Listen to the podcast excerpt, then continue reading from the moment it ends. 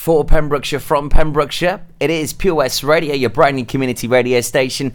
And that was Avicii Wake Me Up playing out to Amroth and Wisson. Hello, it is uh, Toby Ellis with you here on The Breakfast Show. And I do have Gillian Howell with us here this morning from Haverfordwest Town Council. So we've heard about the Be Kind uh, Dementia uh, Friendly Fortnight, which uh, you've organised, Gillian, which is just incredible. I mean, uh, a you. brilliant programme of events, which you can see on our Facebook page. And just uh, click on the link and that'll take you to the, uh, the Town Council page where you can see all of those events which we're supporting here at Pure West Radio. And you can catch us at a few of those. Uh, but also, you know, with your Town Council hat on, loads of other events going on with Festival Week and the Carnival. I mean, Yeah.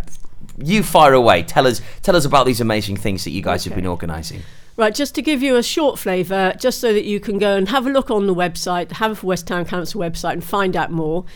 Please, can I draw your attention to the fact that the festival is coming back again? So, this will be its third very successful year, and that will be from the 21st to the 28th of July. Usual kind of thing, lots and lots of events.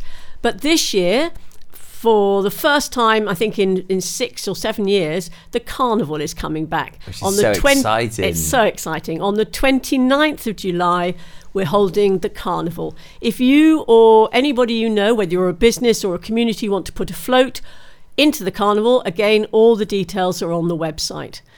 Where I say that it would cost you about £10 to put a float in, but if you wanted to do a carnival, i.e., you dressed up a car, you see what I did there? Uh, if you wanted Love to do a carnival or walking procession, it's free, but you do still have to register.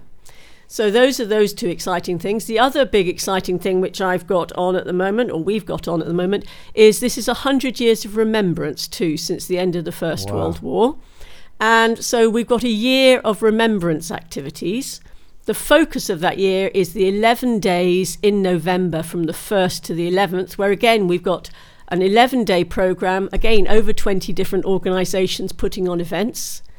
But the one that's coming up most quickly is on the 30th of June, which is Armed Services Day. Mm, so, again, mm. if you think any of those things would be something you'd be interested in, you can find out more on the Haverfordwest Town Council website. But it is, it's going to be a really interesting year full of community Yeah. and celebrating the fact that Haverfordwest community spirit is alive and kicking in Haverfordwest, and I can feel the town beginning to grow. Oh, certainly, yeah. I mean, more and more people I've been talking to, you know, you can really feel that things are starting to move now. It was so stagnant for such a long time. But, you know, having Haverfordwest Festival Week and bringing back the carnival, you know, things that people have, you know, wanted, they've missed. It's, I think it's it's endearing to the town, really, that, you know, these things are back. Well, it's always you know the the you can see that there is a lot of rebuilding going on in Haverfordwest, and, and mm. there are things like the library or the new cin- proposed new cinema. Mm. But those are just bricks and mortar. If you really want to bring the life back to a town, it's got to have the heart and soul from the community. It's got to be a community engagement project. And people have got to start realizing that, yes, the bit of effort that they do will be rewarded. Mm. Mm. And as I say, I have.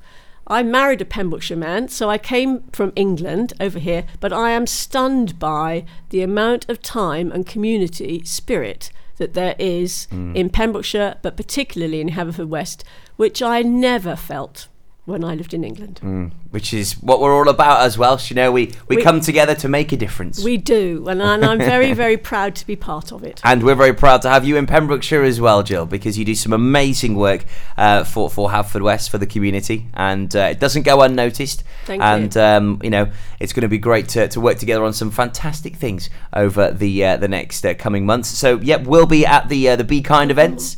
And uh, also, we'll be at the festival week, and um, yeah, we cannot wait as well to have our very own float in the carnival. So we're really excited about it. It's quite a big buzz.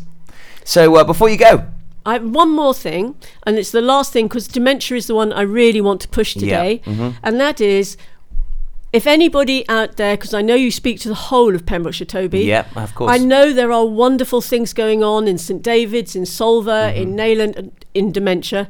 I would really like Pembrokeshire to become dementia friendly. Mm. So if we're talking to people who actually say, let's have some joined up thinking, please could they get in contact with me?